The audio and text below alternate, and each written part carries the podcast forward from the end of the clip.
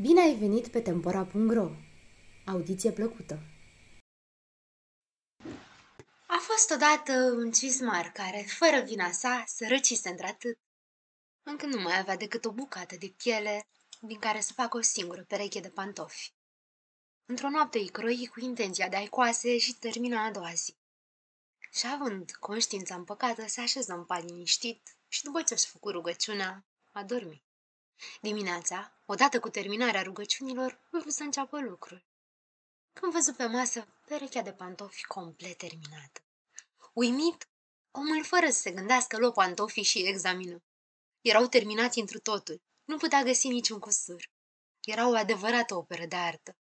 După puțin timp, intră un cumpărător și atât de mult îi plăcură pantofii că plăti pentru ei mai mult decât era necesar. Așa că cizmarul putea cumpăra piele ca să facă două perechi de pantofi.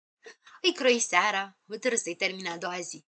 Dar nu fu nevoie, pentru că atunci când se trezi pantofii erau terminați și nu lipsiră nici cumpărătorii care să-i dea bani pentru a cumpăra piele pentru patru perechi de pantofi.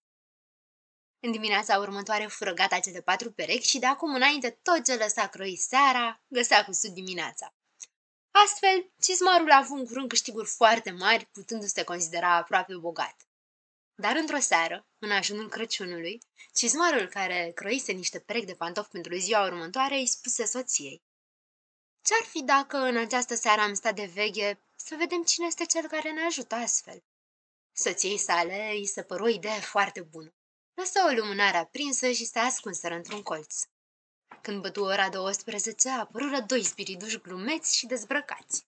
Se așezară la masa cizmarului și, cu degetele lor micuțe, începură să înțepe, să coasă și să bată cu e cu atât de mare viteză și dipăcie, încât cizmarul credea că visează. Spiridușii nu plecară până când nu terminară toată treaba, apoi se făcură nevăzuți. În dimineața următoare, femeia spuse, acest spiriduș ne-a îmbogățit și trebuie să le demonstrăm recunoștința noastră. Poate le este frig umblând așa dezbrăcați. Știți ce m-am gândit? Am să le cost amândurora cât o cămașă, o jachetă, un pieptar și niște pantaloni. Și, de asemenea, le voi tricota cât o pereche de ciorapi. Tu le vei face cât o pereche de ciorapi, tu le vei face cât o pereche de pantofiori fiecăruia. Omul spuse că îi se pare o idee foarte bună. Puseră pe masă tot ceea ce pregătiseră și se ascunseră pentru a vedea cum vor lua spiritul și cadou. La miezul nopții au venit și spiritul și puși pe treabă, dar în loc să găsească piele tăiată, au găsit minunatele haine. La început fură uimiți, dar uh, imediat se arătară foarte bucuroși. Se îmbrăcară repede și începură să cânte. Nu suntem noi doi băieți frumoși și eleganți? De ce să continuăm să fim cizmarca înainte? Se urcară și dansară pe mesele și băncile din cizmărie până când, fără să se oprească din veselia lor, dispărură pe ușă.